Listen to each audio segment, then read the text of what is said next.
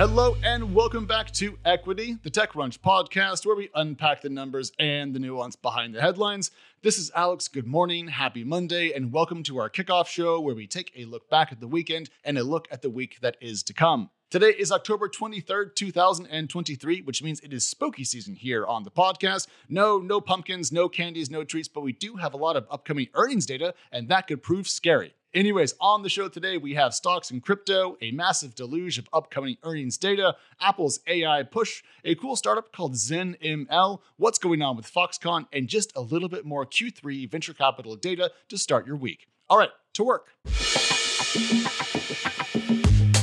Let's start with a look at the stock market, and that means spinning the globe and taking a look at Asia, where shares are lower today, especially so in China. CNBC reports that the Chinese CSI 300 index, off 1% recently, is now at its lowest reading since February of 2019. But the gloom is not restricted just to Asia. Shares are also mostly lower today in Europe, and they are set to fall at the open here in the United States. Now, that's what's going on this morning, but this week is going to bring an absolute deluge of numbers, and that means we have to talk about earnings. There are a lot of big names that are going to drop data, and also companies in sectors that are important to tech that we also have to pay attention to. So, Who's dropping numbers? Well, on Tuesday, we will hear from Microsoft and Alphabet and Visa, GM, Spotify, Snap, F5, and Xerox.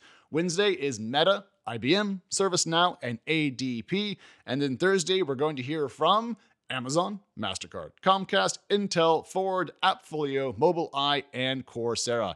It's a lot of names, it's a lot of data. I personally cannot wait. Now, before we move on, shares of Okta are set to fall more today after dropping more than 11% on Friday because the company said, and I quote TechCrunch here in a blog post Friday, that a hacker used a stolen credential to access the company's support case management system. Now, it's not good if you are a security company to have a security issue, so let's pay attention to what happens to Okta shares this week as it tries to recover from that Friday issue.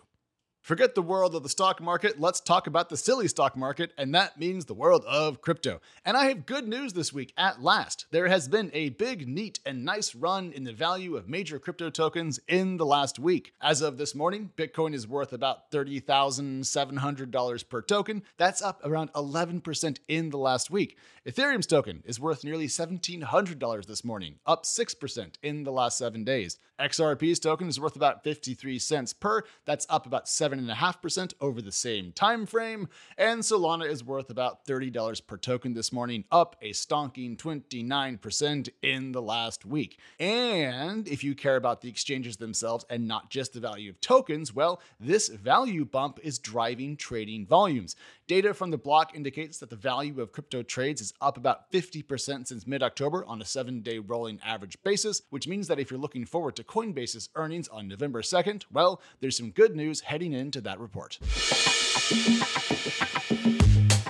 Next up, my favorite part of the show, what I call big news that matters. And the leading tech story this weekend is a Mark Gurman report about Apple and generative AI. Now, according to this Bloomberg article, Apple is now spending about $1 billion per year on generative AI work, while Microsoft and Alphabet are baking generative AI into their productivity software and other products, Apple does feel a little bit behind today, so the spend makes sense. And that's doubly true given that Siri is something that a lot of us use every day, and it seems like a clear space where generative AI tech could be used to improve what has long felt like a stagnant offering. Now, Apple is reportedly working to bring generative AI to its consumer and developer focused software products, so hopefully we'll all get to see a little bit of what they're cooking up soon. And I wrote about this the other week. I do think that generative AI could make the operating system cool again, something that I've long kind of hoped for as the center of user gravity has slowly swapped from the OS to the browser, which, of course, as we all know, is largely a Chromium game. So, with generative AI coming to Windows and now perhaps possibly iOS, well, things are getting interesting yet again. On the same topic, TechCrunch reported this morning that, in the vein of Apple getting serious about infusing generative AI into its products, the company has shared several job opportunities that do outlay specific needs for generative AI in the last couple of weeks. So, for example, a role on the App Store platform says the company is working on a quote, generative based developer experience platform for internal use and to assist its app development team. Another job in the Apple retail department mentions working on a quote, conversational AI platform, voice and chat to engage with customers. Apple's job listing also notes tasks such as building text generation tech, such as long form text generation, summarization, and question answering. And yes, it is hard to say all those words in a row with proper diction. Speaking of AI, here's some startup news hot off the TechCrunch presses. ZenML wants to be the glue that makes all the open source AI tools stick together. It has built an open source framework that lets customers build pipelines that will be used by data scientists, machine learning engineers, and platform engineers to collaborate and build new AI models. Now, the reason why ZenML is interesting, according to our own Romain Dillet, is that it empowers companies so they can build their own private models. Now, of course, ZenML customers won't build a GPT 4 competitor on their own, but they could build smaller models that work very well for their own needs. And that could reduce their dependence on API providers such as OpenAI and Anthropic. Louis Coppey, a partner at VC firm Point9, said that, quote, the idea is that once the first wave of hype with everyone using OpenAI or closed source APIs is over, ZenML will enable people to build their own stack. Now, the company has raised a total of $6.4 million, including a seed extension earlier this year. And if you were curious why we're quoting Coppey about the company, well, Point9 led its earlier seed round. While it's cool to see big tech players rush to integrate generative AI into their vast array of platforms and services, it's also good to see startups, busy as bees, working to ensure that all the value from the current AI push doesn't land squarely in the market caps of the trillion dollar club. Next up, China versus Foxconn. Now, why was Apple's CEO in China last week? Because his company has a massive manufacturing base in the country and also sells a lot of products there. Helping Apple build phones and such in China is Foxconn, a Taiwanese company that is simply massive. And the Chinese government is now digging into Foxconn. A state media report said over the weekend that, quote, Chinese mainland tax authorities have conducted tax inspections on key enterprises of Foxconn in Guangdong and Jiangsu provinces, among other places, in accordance with the law.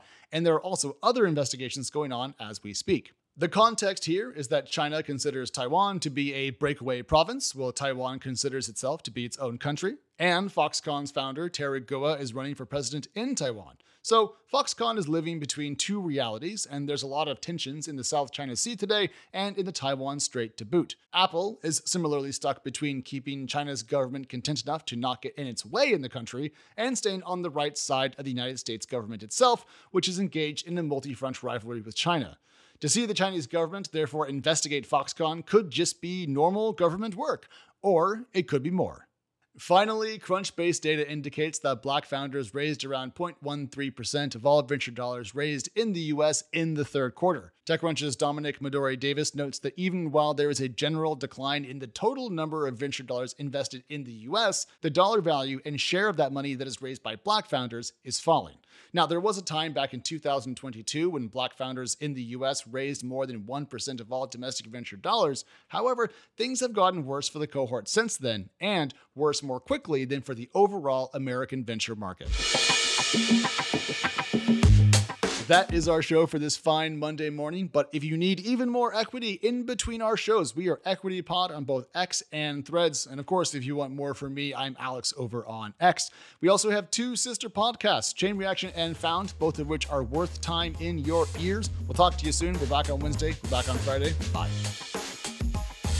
Equity Mondays are hosted by myself, editor in chief of TechCrunch Plus, Alex Wilhelm. We're produced by Theresa Loconsolo with editing by Kell Keller. Bryce Durbin is our illustrator, Alyssa Stringer leads audience development, and Henry Pickavet manages TechCrunch audio products. Thanks so much for listening, and we'll be back next week.